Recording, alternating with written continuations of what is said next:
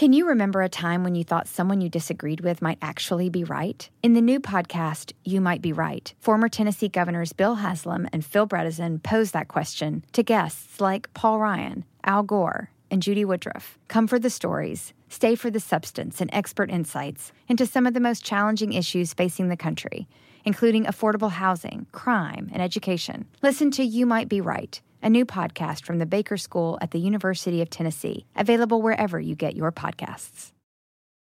Addiction plays hardball. He would hit me with these verbal attacks. I just said to him, I love you so much. You're such an amazing person. I can't take this ride anymore. It was the fact that dad made that sentiment and broke down. And years later, he told me it had a huge impact on him. Sometimes doing what's right for your loved one is the hardest thing to do. Caron is that right thing. Visit caron.org slash lost. Let the word go forth. Fool me once. Are you fired up? I'm not a crook. Are you ready to go? Shame on, shame on you. It's Abe Lincoln's Top Hat, hosted by Ben Kissel. Yeah. Fool me, we can't get fooled again. Welcome to the show, everyone. I am Ben Kissel, joined by Marcus Parks. Hey, Ben. Marcus, you look great. I d- you look so f- you you look refreshed, Uh-huh. vibrant. Oh, yeah. You know, and I don't even see the herpes. you don't even see the gigantic fucking I don't. diseased bubbles No. on my face. Don't I- even see it. I don't see it. 'Cause No, you, you know what, Ben? Because you're a good friend. that's right, and I didn't even mention it in the show. Not even in the first 20 seconds did you mention it. um, first things first, we got a lot to get to. Uh, you know, so many things are happening. We're going to talk about the pardoning of Sheriff Joe Arpaio, a horrible decision by Donald Trump. Uh, of course, this is a. Um, a call to his base, letting him know he's still racist. Don't worry about it. He's still a bigot. We're also going to talk about the transgender ban that Donald Trump put forward regarding the military. Uh, General Mattis, who knew the man who looked like Grandpa from Texas Chainsaw Massacre would be the voice of reason and the sympathetic figure within the White House. General Mattis, Mad Dog, The warrior monk. the warrior monk, the mad dog himself, uh, has uh, put forward a, uh, a halt when it comes to the transgender ban within the military. We're going to get into some details on that. Also, the 1033 program, of course, the program that the Clintons put in place in the mid 90s during their tough on crime, tough on drugs stance, um, is back in place after Obama rescinded it uh, because of the results of Ferguson, uh, the horrific events that happened, of course, in Ferguson, Missouri. The 1033 program is back and more brutal than ever. And we'll also touch on North Korea um, and uh, regarding their missile tests and what's happening uh, overseas. A lot of tensions. It's still very high, very hostile. Uh, what's happening? Uh, between the United States and the North Koreans. But let's start with Texas. Uh, obviously, a massive category. I believe it got to four. Yeah. Category four storm hurricane Harvey, devastating Texas. Uh, Houston got hit extremely hard, and uh, our hearts are with the people of Texas. If you're out there, uh, we're thinking about you. And uh, I got to say, you know, with all the divisive politics happening all over the country, watching the people of Texas, everyday individuals turn into heroes, Yeah. uh, is really remarkable. Everyone is helping each other out, except for Joel Osteen, who it took a little prodding for him to open up his church doors, which, by the way, is a stadium. Yeah. it's It- not when you think of a church. It's not a church. It is a stadium. It's where the Rockets used to play. Yes, exactly. and also, uh, Guns N' Roses performed there in 1992. No shit. Isn't that something? Was that on the Guns N' Roses Metallica tour? I have no idea. But either way, between Joel Osteen and Guns N' Roses, there's a lot of groupies backstage.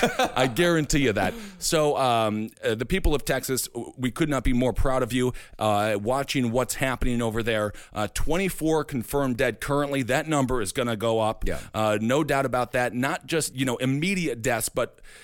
You look at the footage from the nursing homes, you know, you just have elderly people sitting in sewage water. They got all those people out, by the way. They did, thank God, uh, and uh, or whatever. Thank whoever you believe in. Yeah. Um, uh, but the infections and things like that are going to come, and there's going to be a lot of disease. There's going to be a lot of death uh, from Hurricane Harvey. It's uh, absolutely devastating. Donald Trump did enjoy the size of his crowd. I mean, uh, however, it's what he led with. It's what he Yeah, led yeah, with. Great crowd, great crowd. Big Yeah. crowd. Didn't meet a single uh, survivor. He waved at people from afar, did not shake a hand, did not give a single hug, did not do the bare minimum that Ah, every well. single president has done. The man has no empathy whatsoever. It's all about him. Well, it is about him, but I do have to give credit where credit is due. The head of FEMA, uh, FEMA did act uh, quickly and swiftly. Uh, Governor Abbott, we disagree with Mr. Abbott on the vast majority of things, but the state of Texas, from a government uh, standpoint, handled this as well as possible. These situations are extremely difficult, and uh, they are constantly changing. They're fluid situations, literally and figuratively. And when they refused to evacuate the city in Houston, I thought that was a smart move because you would have had six to 10 million people on those highways. And if you look at the footage of those highways throughout the storm, it would have been a watery grave for a lot of individuals. They're up to the exit signs. The floodwaters are actually. I mean, it's what forty-one inches of rain that they've had so far. It's more than they usually get in a year. Yeah. Uh, which is absolutely amazing. And I want to say, when we were in Houston, um, you know, we talked about this on the last stream on the left yesterday. Uh, I had a great opportunity. I, what I do is I usually just Google where our venue is from the hotel and I kind of walk around the city. And I went to a bar in Houston alone, as I'll do. Yeah. That's classic Kissel. that's fun stuff. You know, that's a good time It is fun stuff. and there was his uh, there was a uh, Hispanic family there. They were celebrating the graduation of uh, of the eldest daughter in the family. She graduated from high school or maybe university, and uh, the father came over to me and invited me over to spend the, uh, you know some time with his family because he saw I was drinking alone, not knowing I'm from Wisconsin, and that's normal. that is normal for Wisconsin. Uh, but it was such an unbelievably kind, nice uh, gesture, and that really is the personification of the people of Texas. They're so warm, so loving, uh, just really wonderful people. The shows in Dallas, Houston, and Austin were all incredible, and uh, so it's really nice to have that kind of perspective when it comes to Hurricane Harvey. Absolutely, and of course, like they're uh, amazingly hardworking pa- people. Want to give a shout out to uh, cousin Anthony over at uh, Pie Pizza. That's it. Hope everything uh, works out great with that guy because you know he was that. That's a man who pulled himself up from the bootstraps and, and really worked his ass off uh, to have his own business and to make a hell of a business of it at that. So we hope everything's cool with him. We Mm-hmm. hope everything's cool with all of our uh, people out there in Houston, all of our fans. And of That's course, it. even people who might hate us. We just we want Oh, I don't care. Yeah, we it want to doesn't send matter. the best to everybody out in Houston. You guys are the fucking best, and we hope everything works out okay. I'll tell you one thing. You know, hate evaporates uh, during Hurricane Harvey. It doesn't matter. You saw people of all walks of life, uh, genders, race, uh, economic, uh, you know, uh, situations. It didn't matter. Everyone was helping each other out uh, the best that they possibly could. People coming from all over. Yeah. Uh, you know, people coming from all different states as well with their motorboats. Oh, we had the Are they called motorboats? Yeah, dude, uh, the motorboats. motorboats. I feel like motorboats sounds like I'm uh, I'm like a time traveler from the 1910s. they got motorboats and uh, but really remarkable. Well, we had a you know a, we had a lot of people come in like, and, and that's the thing about Americans is when the going gets tough, we help each other out. That's it. Uh, and when things are at their worst, Americans always stand up and we always help each other out. Mm-hmm. Uh, with a few outliers here and there, but for the vast majority of Americans, we help each other out when shit gets really bad. And I think that's a lesson that we can take from Hurricane Harvey. Maybe something positive from this Mm-hmm. is that we don't have to wait until things get horrible to help out our neighbors. We don't That's have to wait until things are the uh, are life threatening Mm-hmm. before we finally talk to them and find out who they are as people. We can do that at any time. We can reach out reach out to our neighbors and help them out at any time. Yep. We can heal divisions here. We can really take positive lessons from Hurricane Harvey and hopefully apply them to the rest of the country. It is tough stuff, though, man. I gotta say, uh, you know. There's a lot. I know there's a lot of survivor guilt out there as well. People on these boats. I heard some stories, uh, just uh, you know, on on social media and things like that, where people were on boats that were full. They couldn't help out everyone they wanted to help out. It's a stressful situation, and our hearts are with them. Uh, and again, uh, you know, when it comes to Trump, uh, one of the big concerns is and was, was and is, does he have the people in place in order to deal with such a catastrophe? It turns out that the head of FEMA uh, did do a good job. So let's give some credit where credit is due. Donald Trump did meet with uh, with Governor Abbott, and he said that they're not going to congratulate each other quite yet. Oh, yeah. uh, which is very bizarre. He also what else did he say? Uh, he's like Harvey. It sounds like a nice name. But, it's, But not, it's not. It's not a nice name. No, I know. And his tweets were like category whatever. I, it's amazing. What Like, was with the I don't- thanks? I don't, Like- know.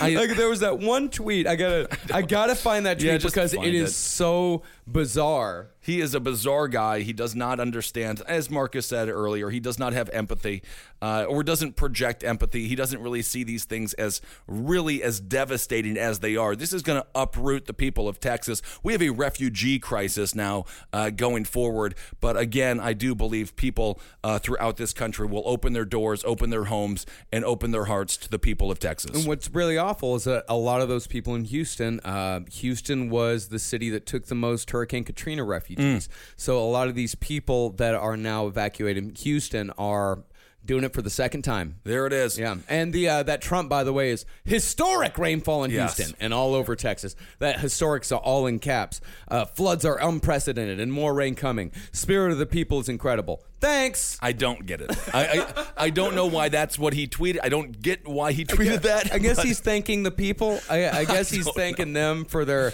incredible spirit. I and, don't know. Uh, but I think he enjoys that this is happening on his watch. I, Well, I, think that he's happy it's a bigger storm than Katrina. Yeah, I I- really do. I, I mean, I think there was something in him that was just like, of course it's big, Yeah, it's yeah. tremendous. it's a tremendous storm. I always get the most tremendous storms. What kind of storms did Obama get? He didn't get any tremendous storms. He got No, Sandy. not. Cup. And Sandy. and come a- on. Whatever. A lot of people are blaming Obama for his response to Hurricane Katrina on social media, but that just shows the ignorance of people. Yeah, and uh, by the way, Obama went with George W. Bush or George H. W. Bush and Bill Clinton to visit Hurricane Katrina refugees in the Houston Astrodome. either way, uh, you know, let's get let's not be too partisan when it comes to that. They're doing a fine job, doing as best as possible. It is interesting. Ted Cruz, of course, one of these people who wanted to deny funding for Katrina. No, that wasn't Ted Sandy. Cruz who wanted to. No, it yeah, was that it was, was, for Ted, Sandy. it was Ted Cruz. He wanted to deny But that was Sandy. for Sandy because Yeah. Mm-hmm. Katrina he wasn't in office yet.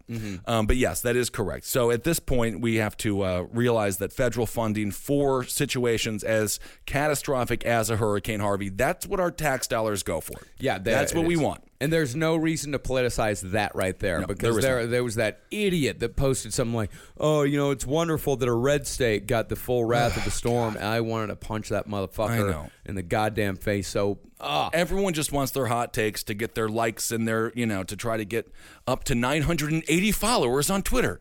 Um, whatever. So, people of Texas, we're with you. Let's move on to uh, Sheriff Joe Arpaio. This happened on Friday of last week, the pardoning of Sheriff Joe Arpaio. Why was he in trouble in the first place, you might ask? What happened was the Obama administration and, and a judge, and I'm forgetting her name now, it really doesn't really matter that much, uh, they told him to stop racially profiling Latinos. And he refused to do that. So for 18 more months, they continued to just pull over Latinos on suspicion of being an illegal, uh, undocumented person in America. On suspicion, with no other reason. They can have full license plate tags. Everything is fine on their car. They're not speeding. You can be pulled over with uh, with uh, the suspicion of being an undocumented individual in this country. And I guarantee you, as I've said before, they're not pulling over Swedish families. absolutely not. And that is a violation of constitutional rights. To do that. Absolute violation. Uh, the Fourth Amendment, I mean, a series of other uh, uh, constitutional uh, provisions that are put in place in order to protect the people of this country. So he continued on for 18 more months, preying on individuals uh, in Phoenix, in Maricopa County specifically, and the federal judge uh, held him in, uh, the judge rather, held him in contempt. He was possibly looking at six months in jail. Sheriff Joe has been a supporter of Donald Trump for over two years. He's one of few people that Donald Trump has looked at and leaned on um, when it comes to uh, individuals from the political establishment that have that have been around for a long time to sort of legitimize Donald Trump as a presidential candidate. Sheriff Joe Arpaio did that, and there is no denying that he does have some support within some communities in places uh, of Arizona. Of course. Of course, John McCain is not a proponent, uh, not a supporter of him. Senator Jeff Flake is not a supporter. There are some rumors that Sheriff Joe Arpaio is looking to run against Senator Jeff Flake, but I listened to the audio. The reporter just asked him what's next, and he said, uh, and then the reporter asked him, "Would you run against Senator Jeff Flake?" And he's like, "Anything's possible. I might get back into politics," but he's not. He's 85 years old. He's done. He is. He's DOA. He is uh, officially over as a political um, actor in in in uh, in any real life sense. Um, Tent City is gone.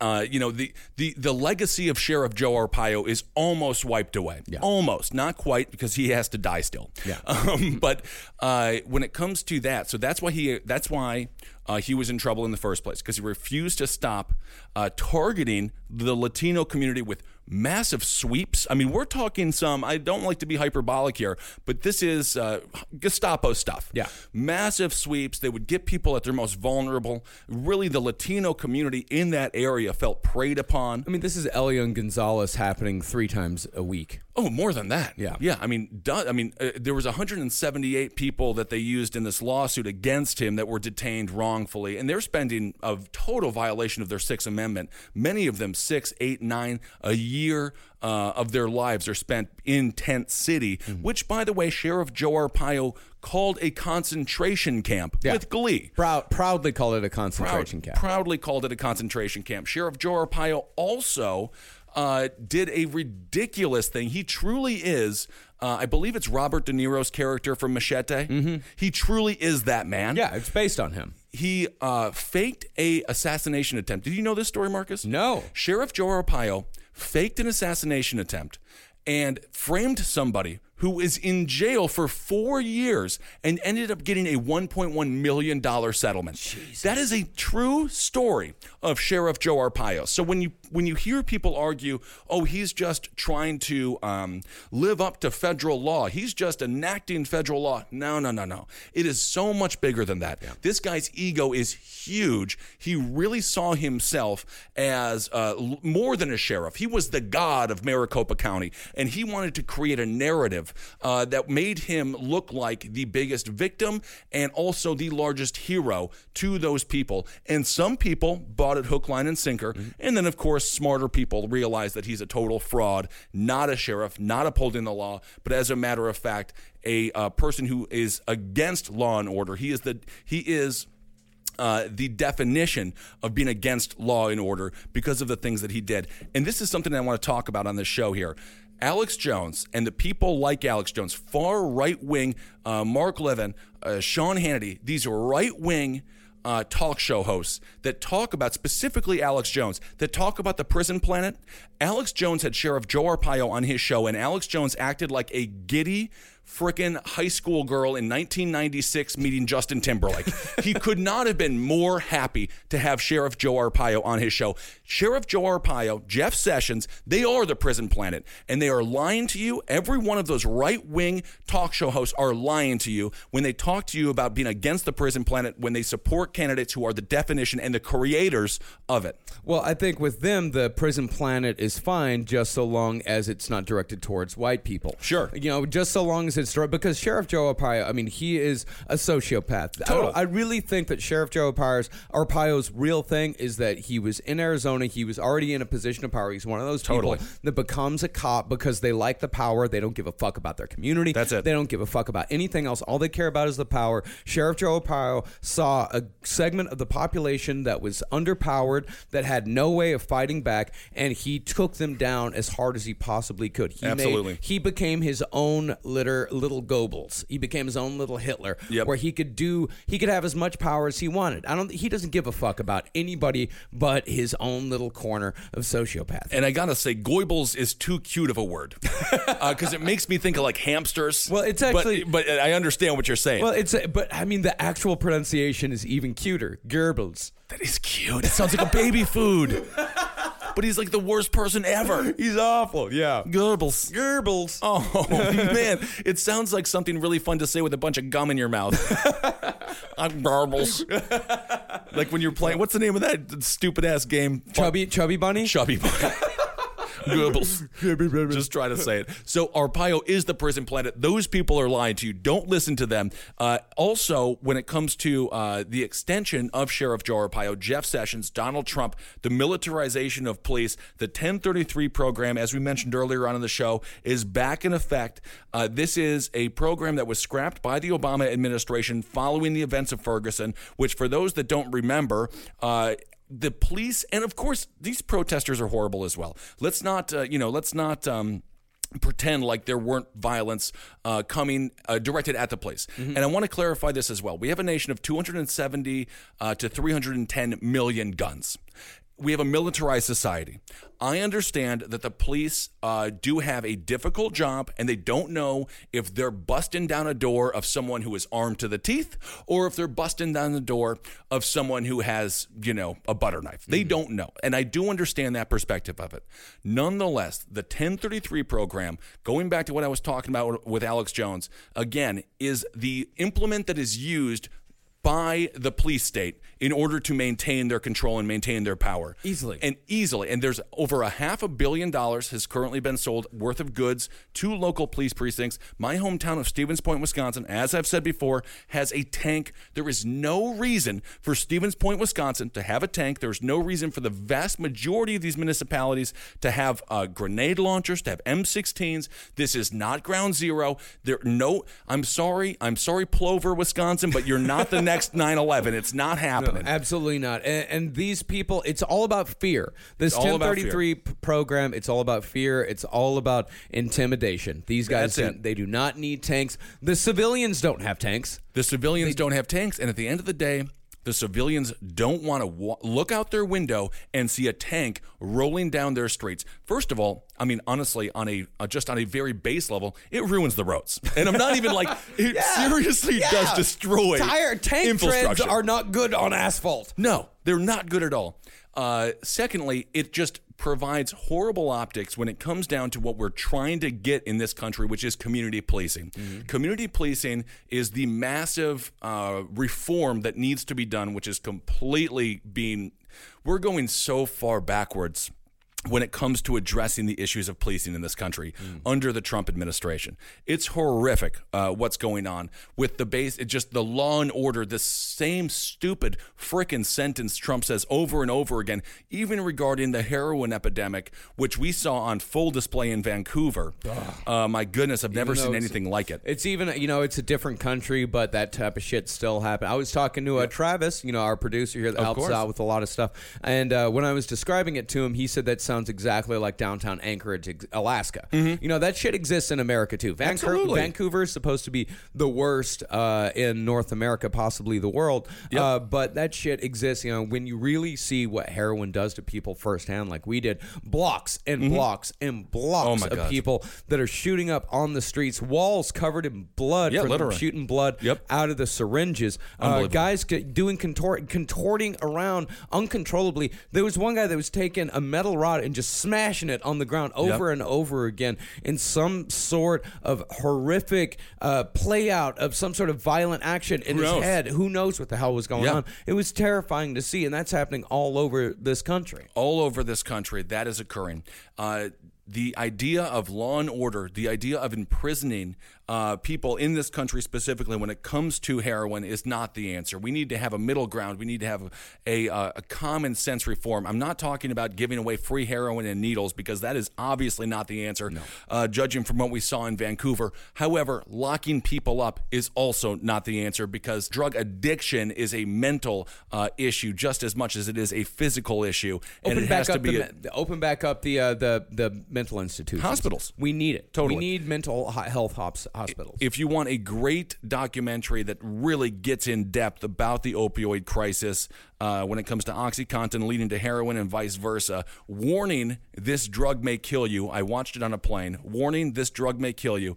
It's one of the most powerful documentaries I have seen on the issue. It starts, you just see a lot of dead bodies, Yeah. and you really see this uh, the. Um, the effects of what's happening all over this country uh, when it comes to opioids. So check that out. I cried again on a plane. yeah, you cry a lot on planes. I love crying on planes because when you're 6,000 feet in the how, how high do they go up? 30,000 feet? Thirty thousand. Yeah. Then no one sees your tears. no one sees your tears when you're 30,000 feet high. Uh, so the militarization of police that's coming back into full effect will do nothing positive when it comes to dealing with that massive epidemic. One of the issues that, again, Donald Trump talked about on the campaign trail, well, no one else was talking about it. And th- he did give people hope. That's Trump country. What's happening right now with Oxy, what's happening right now with heroin is happening in Trump country.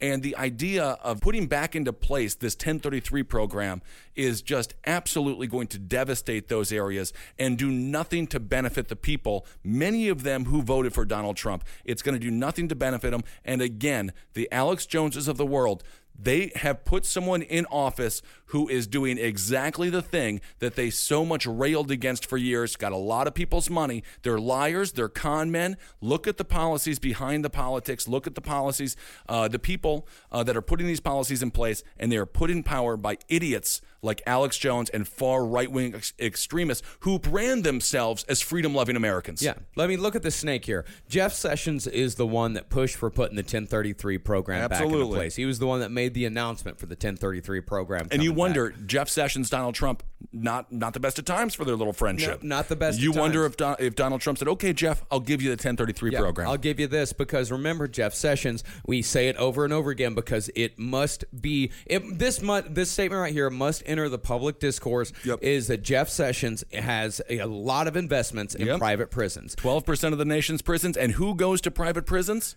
Undocumented people. Undocumented people and drug users. That's it. Yeah, undocumented people and drug users, nonviolent drug. These are nonviolent offenders. Because you have to remember, private prisons are federal. Yeah. And most people incarcerated are in state jails, state prisons. Private prisons are a whole nother thing. So that's why the majority of undocumented people go there, because theoretically they know no state. They have Yeah. no constitutional rights whatsoever. Yeah. And that's why the federal government is just able to put them there. Use them as slave labor, as the lawsuit. There's a lawsuit right now against uh, Geo Group and CoreCivic, two of the biggest private prison companies. Again, as Marcus just said, that Jeff Sessions has a vested interest. They are in his economic portfolio. Exactly, and not only that, not only uh, does he have interest in putting these people in jail, these private prisons also make a lot of the equipment that's going to be sold in the 1033 program. It. Jeff Sessions is double dipping on this stuff. It all comes down to money. It all Yep. comes down to their own little world. They do not care about you. That's it. That's a great point, Marcus. They make the military equipment. Congress refuses to cut the military budget, which is $696 billion. Let's get into the transgender ban here in a second. 696 billion bucks a year for the military. There is so such a huge surplus of military goods in this country. The majority of the equipment given to the local police precincts may be used once, maybe, or just brand freaking new. Yeah. And if you go and you look at what the cops just Google YouTube uh, police um, conventions and just see the new toys. It's crazy. They are like fat Batmans. they are they are so excited. They got smoke grenades. They got uh, different kinds of non-lethal. I'm using quotation marks when it comes to non-lethal projectile bullets. You know, but it's non-lethal theoretically. But of course, multiple people die on a regular basis uh, from you know being shot by these things, as we saw when Donald Trump not not regarding the death. There was no deaths, but when Donald Trump gave his speech in Phoenix, for example, John McCain was not there. Senator Jeff Flake was not there. This is where he sort of hinted at the idea that he was going to pardon Sheriff Joe Arpaio, and of course, again, as we said, uh, the next, uh, the following couple of days, I think three days later, he did. Uh, you saw the police full riot gear, and you look at the people. And again, I am like what happened in Berkeley with this Antifa stuff. I am so against violence. I firmly believe if you got to cover your face when you're out in public, you're doing something wrong. Um, but if you look at the protesters versus the police. There was a winner and there was a loser, Yeah. and you you could pretty well figure out who was winning and who was losing because the cops were out there dressed like RoboCop, and the people were out there dressed like you know escalated hippies. well, I think I actually think the militarization of the police, the optics of it, I think that agitates people even Totally. more because they actually feel because everyone suddenly feels like they're in a movie. Everybody is suddenly there are, are clear heroes and there are clear villains on both sides. Yeah. the cops look over at uh, the Antifa and they see villains. The Antifa Mm-hmm. and the protesters look at the cops and they see villains as well because everybody looks like a villain, but to themselves they all look like heroes. You- you make they a all great, love this shit. You make a great point about everyone feels like they're in a movie, and with modern technology, they are. Yeah. With their Instagram videos, with their Instagram videos and their Twitters, and you know, I don't want to sound too old, but that's really what it is. Yeah. they are living uh, their own reality Mm. shows, and I. When I was in college, you you went out to bars, you tried to get laid, you talked about being against the war to get laid. Mm-hmm. Yeah. you know, because that was the. But, I mean, I was course we were against that we were, of course, against the war because we both went to uh, school uh, during the first years of the Iraq War That's and it. the Afghanistan War. I cannot believe that we are now both in our mid 30s Mm-hmm. and we're talking about the beginning of uh, us being in college, which Yep. was well over 10 years ago. Yep. Uh, we're talking about these wars still going on today. But yeah, back then we did just sit in bars and we did talk about it with our friends, and you Well, know. But these days you don't necessarily get that. Well, what's happening now, and you know, I don't want to get too caught up in the weeds with Antifa and neo Nazis and white nationalists, and these people really do feed themselves. Yeah. Uh, I had a caller in um, who actually witnessed when uh, Heather Heyer was murdered by uh, by uh, James Fields via uh, the vehicle. And, uh, you know, they tracked the neo Nazis. They were there. They understood the march was going to happen uh, and those kinds of things. So they do, you know, they, they coexist. And you do wonder if, uh, if, you know, they kind of feed each other and create their own. You create whatever world you want to create. Yeah. And uh, if that's the life you want to have, you know, I, I just feel like the only biblical verse that I follow is violence begets violence, and it just seems to be happening all over the place. But when it comes to, um, Love is patient and love is kind, Ben. is that right? but like, if there's one set of footprints, who the hell is carrying me? and let me down. Where were? No, it's where were you? Where were you? Where were you? And that is when I carried you, my son. Get off! Get out of here! Yeah, I can carry myself. I'm an American. I can carry myself. God damn it! Yeah, Hang please. out with me. I Give me see some the- advice. But God damn it, I can do it on my own. I see the people of Texas what they're doing. We can carry ourselves for crying out loud. Um, but yes, so the militarization of police back in full effect. And uh, it really is, again, I don't want to harp too much on this. Well, I don't think we can harp too much on it, but this is the definition of the police state. This is the definition of the prison planet. If you are listening to those right wing maniacs, uh, or even left wing people. I don't I don't frickin' know. Um, they are all wrong when it comes to this. Uh, this is a horrible thing that Donald Trump has done, and this is something that he needs to be held accountable for, and also uh, something that goes against. Uh, the Bannon wing of the Republican Party. Yeah, I'm. You, you really cannot combine the police and the military and expect any good to come. Absolutely not. We've seen it throughout history. It is never good when the police are armed to the teeth. And I firmly believe um, that you, when when you put on an outfit, it does sort of change your mentality. It changes who you are. So if you're a cop and you're going out there and you got you know a little sidearm, sure, why not? You're a sheriff. You got your badge. You got your little top hat on. Okay. This might be a good outfit for community policing. You're an officer, you're putting a hard hat on, you got a flat jacket on, you got an M16, you got a grenade launcher, you got some uh, bizarre like noise, uh, you know, weapon, uh, you know that you're that you can hit anytime on your car. It's just going to change the way that you view the world. You're a superhero. You're going out for war. You're not going out for a conversation. You cannot have a casual conversation while holding an M16. But you got to. yeah, I- yeah. Every time I've ever seen someone holding an M16, I'm like, we're going to do this cordial. um, without a doubt. But I, yes, I, I firmly believe it just changes the mindset, and uh, and these police precincts are, are, you know, they just got it all wrong. Um, there are many, again, there are great police officers all over this country, and again, the society is a militarized society, but there is just no way that places like my hometown of Stevens Point, Wisconsin, needs to have tanks, needs to have any of these things. Um, but let's go on with the military. Let's continue on to this.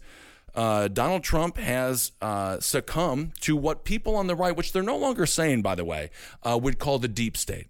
The deep state are Obama leftovers or just people who are career um, politicians and career military people. I haven't heard deep state in weeks. No, because the re- because it's no longer because Donald not a- Trump it's is not listening applicable to, at all. It's the deep state that Donald Trump is now listening to uh, when it comes to uh, increasing the troop load from eight thousand to twelve thousand over in Afghanistan.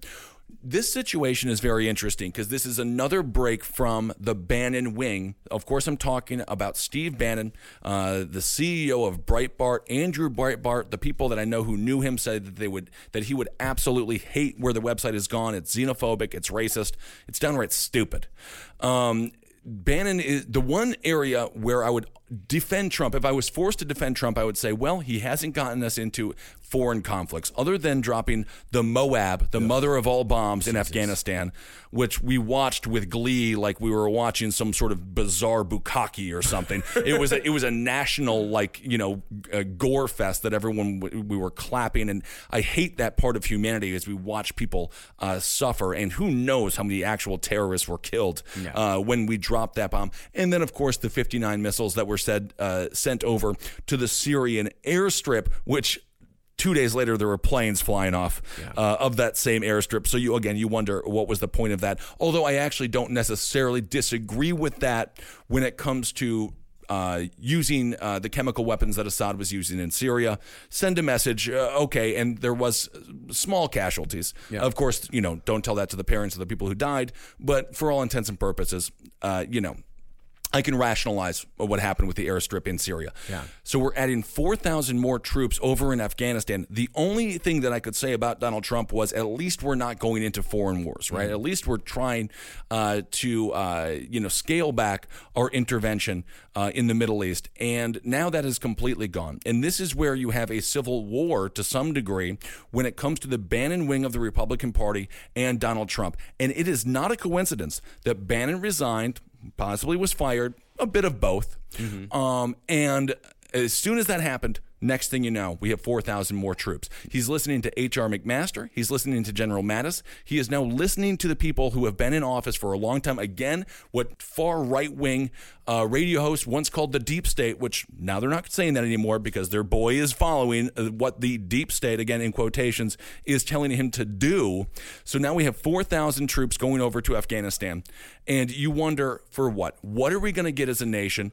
Absolutely nothing. It is still a position that our troops are in over there where they have to lead from behind. Yeah. Where technically they're there to train uh, the soldiers in Afghanistan to fight Al Qaeda, to fight the Taliban.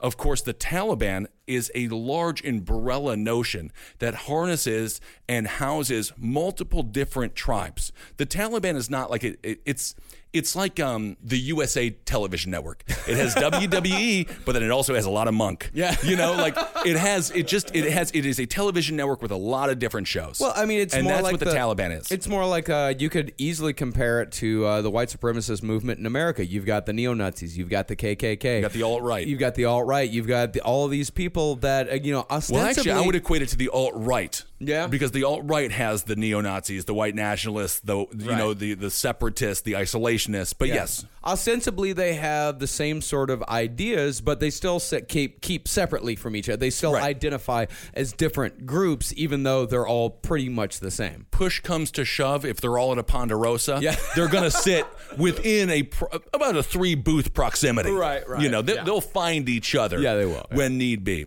So. The main thing that the troops, uh, from my understanding anyway, and correct me if I'm wrong if you're in the military listening, um, is that they want to actually, if you want to win this war, which what is winning? What what does that look like? It is such an abstract idea, and uh, you know, anyway, they want to actually be able to go in and do their jobs. Bec- regardless that we have the 4,000 troops over there, they still have to, they're in a training mode. They are training these people. And when we talk about the Afghanistan army, the Afghani army, these are basically people we're paying. Yeah. And as soon as a tribe comes in with a higher price or more cash, they're going to go to them. Yeah. There is no loyalty to the United States. And honestly, why the heck would there be? You know, if you look at the people we've put in power, it's not like the people of Afghanistan are really thriving. It, nothing is going great after 16 years. I mean, this war is two years away from voting and three, uh, five years away from being able to drink. Yeah. I mean, this war is so long. We officially now have people fighting in Afghanistan. Or will in two years have people fighting in Afghanistan who weren't alive during 9 11. Yeah. I mean, it is crazy. So he's not actually addressing the problem. He is just simply adding 4,000 more troops. But if you really want to address the problem, give him at least a chance to lead. I mean, I remember uh, seeing a tweet in the last few days of uh, a counselor, a PTSD counselor, that said he started his career uh, counseling Afghani war vets, and now he's almost 40 and he's still counseling Afghani war vets. It's New unbelievable. ones. And these people come back and we talk about it, and it all ties into the same stuff. They got PTSD, they're injured, they get addicted to oxy. Next thing you know, this is why the 70s and 80s, we kind of mocked Vietnam veterans for a long time. You see a homeless person, Vietnam vet on the sign, you just sort of see it as just normal. Yeah. And it's not normal, and it shouldn't be happening. And that's exactly what's going to continue to occur as long as the U.S. Uh, you know continues with our foreign intervention. The only thing that Donald Trump was steadfast on it took him seven months to succumb Yeah. uh, when it comes to uh, listening to the military minds and sending the 4,000 troops over there. Lindsey Graham was very happy. If Lindsey Graham is too happy, I mean, it's a good day for his pool boy, but it is a bad day. It's a bad day for America. Um, you know, so that wing of the Republican Party is happy. So he's trying to keep this. He's trying to cobble together this very bizarre coalition.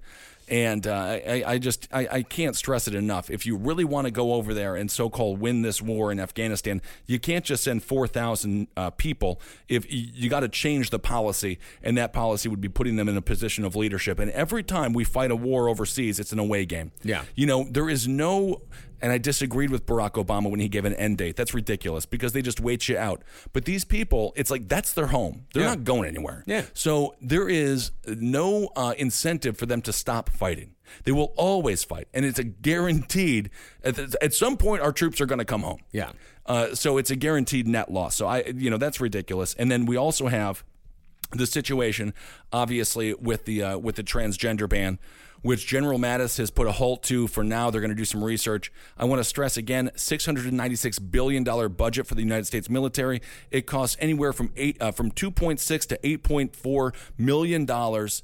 Uh, to uh, to give these people gender reassignment surgery if they want it. If they want it. And only 30% of the military, uh, first of all, it's 1% that are transgender, and only 30% of that 1% want the surgery. And not only do they want it, it has to be approved. Right. Like it's not something it's not a constitutional right that they have to get they that they must be given gender reassignment surgery. That is up to the uh, approval of who whichever doctor examines them and, and talks to them. And it's going to how much is it going to cost to completely root out all of those oh people? Oh, my God. I mean, it's I think that's what Mattis I think that's what he's saying. Totally. Mattis like was going and is looking to see how much it cost. And I think I'd, I'd like to look up the number because I know the argument that Donald Trump made was it it was all about cost. It was all not about, about money. discrimination. It's all about money. But I would let me check and see how much it would cost. I mean, literally, it is.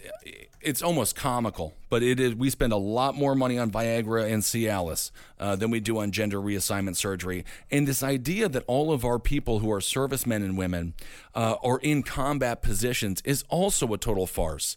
Uh, I don't want to say it's the majority, but many, uh, many, many of our uh, military. By the way, of course, a voluntary military. Less than one percent of Americans volunteer to go over there uh, most of them, I will say most of them, because I think that's accurate, are not in combat positions. They're in they're in intelligence. They are you know fighting the drone war, which is out of Nevada. You literally like it has nothing to do with being in the trenches and you know or being in uh, the barracks with these people. I also have a lot more respect for the people who serve in our military. I have a lot. I have a trust that they would understand what to do in situations. Yeah. you know, and I don't think that it's that big of a deal. It's so politicized. It's such BS. And Donald Trump is just so desperate to keep together this bigoted base that he is uh, that he has harnessed, grown, and allowed to flourish in this country. Uh, that that's why he comes up with these policies. Yeah. You wonder, you know, with the, with the pardon of Arpaio, with the banning of transgender people, obviously again uh, halted by Mattis. You wonder if he is just letting that base know. A couple of weeks ago, he had to denounce neo Nazis. He had to denounce white nationalists. He had to denounce the alt right. But he's letting them know he's still with them. Yeah, he's giving a wink and a nod. And by the way, uh, banning um, service members, transgender service members, and uh, replacing them would cost nine hundred and sixty million dollars. That's how much it would cost. And Donald Good Trump God. is coming out and saying that this is all about cost. This is not about cost. This is about sticking a thorn in the eye of people that support transgender rights. This It's is all about state. It's all about putting a stick in the eye of Yep. the left. That's it. That's And all it is. His this- distra- his detractors. it really is just another disappointment. And I know maybe I'm angry. I probably I'm, maybe I am ignorant. I don't know. But he was the candidate, the Republican Party, when he talked about when he gave his address when he won the Republican nomination, talking about the LGBT. He added the Q. He's mm-hmm. he is aware. He is aware of these people. Yeah. He he grew up in New York. Like you know, you don't grow up in New York and not have uh, gay friends or parents with gay children, parents with trans children. You know these people, and that's what makes it so much harsher. Uh, you know, you got a guy who is sitting at 33% approval ratings. Arpaio, by the way, is at 30, uh, 38% approval ratings before he was ousted as Maricopa County Sheriff. Uh, he's 33% approval rating. He is just so desperate to hold on to that that he's willing to throw massive amounts of people niche communities small communities under the bus. And as marcus has said on a regular basis on this show uh, it just it normalizes bigotry. Yeah, well- and that's the problem. It's the transgender person who is in iowa in some town of like 300 that his life is uh, that that life is miserable and making fun of and mocking that person is now normalized because the president has said it's okay. Absolutely. The, what he's doing is he is making these people seem like less than human. The- he's ma- he's just making them seem less than. And when you publicly, when the president publicly says that a person, a certain type of person, a certain type of American is less than, then that gives everybody who already thought that, who already has that th- has that thought rumbling around in their brain, that gives Yep. them license to verbalize that. That gives them license Totally. to take action. And It's that's why he is awful. That's why he should not be president. That is why he should never have been president. And by the way, this whole thing of the cost, you know, him saying that, you know, keeping the transgender out of the military is a cost issue, and when in fact it would actually cost $960 million, more than 10 times as much as it would cost to keep them in the military. That's what you get when you have someone who doesn't know what they're doing. That's Yeah. what you get when you have somebody who does not ask who does not listen to advisors before making decisions, who thinks that he has all the answers. That's what you get when you have a businessman try to run government. It Well, I think I mean you know just this specific businessman, and again, I don't want to, I don't want to rehash 2016. I mean, Hillary Clinton did this country no freaking favors. I'll tell you that. No. Uh, her audio book, by the way, or I the I've heard audio from her book. I mean, it's she did this country no favor. But let's not ridiculous. let's not pretend like she was. Uh, the, you cannot say you can't be on the she would be just as bad, if not worse, train. well, I don't know if she would be worse. I, I She I'm is. not sure. Oh come on, dude! You I mean, cannot we would- I think would that be we would just be- as bad. No, it, it's all horrible. They're horrible. They're we have horrible, horrible leaders. We have a country of 320 million people, and we can't get two to run for office that are good. I know, but it is unbelievable. You can't say she'd be just as bad. They're all horrible people. Yes, they are. But Um, so that's where that's where we're at right now um, regarding uh, the past couple of weeks. It's very interesting. I don't want to be all doom and gloom here. Um, We weren't all doom and gloom. We're good. The people of Houston are helping each other out. That, that, that is a positive message, and that's a positive thing uh, to take from America this week. I think we uh, Yep, a lot of times true. we a lot of times, uh, especially in these current times, only focus on the negative of America, and I think that's on both sides. Yep. Uh, that we only Well- focus on the negative. So there are positive things to focus on in America this week. So remember that. it is this culture of you know, but they did it, so it's okay if we did it. That was the thing with the Arpaio, uh, the Arpaio uh, pardon. A lot of people. Um, you know, on the right, were like, look at who Obama pardoned. And Obama pardoned, they point to Chelsea Manning. Chelsea Manning served seven years. Uh, and uh, uh, Lopez, the uh, the leader, not the leader, but one of the founders of uh, FALN, a Puerto Rican, uh, it was a terror group. He served 35 years. Arpaio saw no time whatsoever. He did not. Obama did not pardon those people. They- he, he commuted their sentence. He commuted Yes. their sentence, and there's a huge difference between There those is. two things. Pardoning is saying that that person committed no wrong. That's saying right. that that person is innocent. Right. Uh, a commutation means that they've served. It's pretty much saying time served. yeah, that's it. That's It's it. It's a huge difference. And of course, we also have North Korea, which we don't really have time to get into, but it's uh, interesting what's happening over there. Um, obviously, the uh, the tensions continue to rise, and Sebastian Gorka, who is now out of the White House, uh, is talking about. Probably things he shouldn't be talking about regarding the U.S. Uh, cyber war against the North Koreans and how we're sort of messing with their missiles, and that's why their uh, launch rates are so horrible when it comes to their success. Um, so that's basically it for the week. We got Arpaio, we got the transgender ban, we got the military, militarized police, uh, Hurricane Harvey. Our people are with you. Our hearts are with the people of Texas. Um, so yes, we'll keep you updated on everything here. Uh, don't listen to these uh, far right wing lunatics when it comes to the prison planet because they've lost all credibility because they put someone in office who is a proponent of the prison planet and uh, who is putting people in power who are going to continue to um, uh, haunt our neighborhoods. All right, everyone. Thanks so much for listening. Find Marcus Parks on Twitter. I'm at Ben Kissel on Twitter. Marcus Parks is Marcus Parks for everything. I'm Ben Kissel one on Instagram. Uh, that's about it, huh? That's it. All right, everyone. We'll talk to you soon. Bye. For more shows like the one you just listened to, go to cavecomedyradio.com.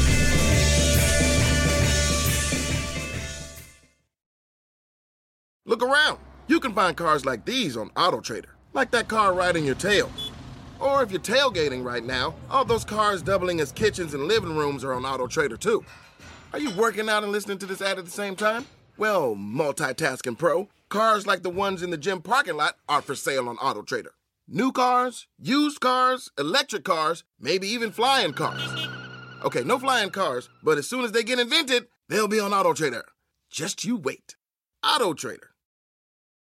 Hey, it's me, your barista. You know how you come in almost every day for our cold foam coffee? Well, now there's an easy way to foam at home with new International Delight Cold Foam Creamer, and it's foaming delicious. New International Delight Cold Foam Creamer, now in stores. It's foaming delicious.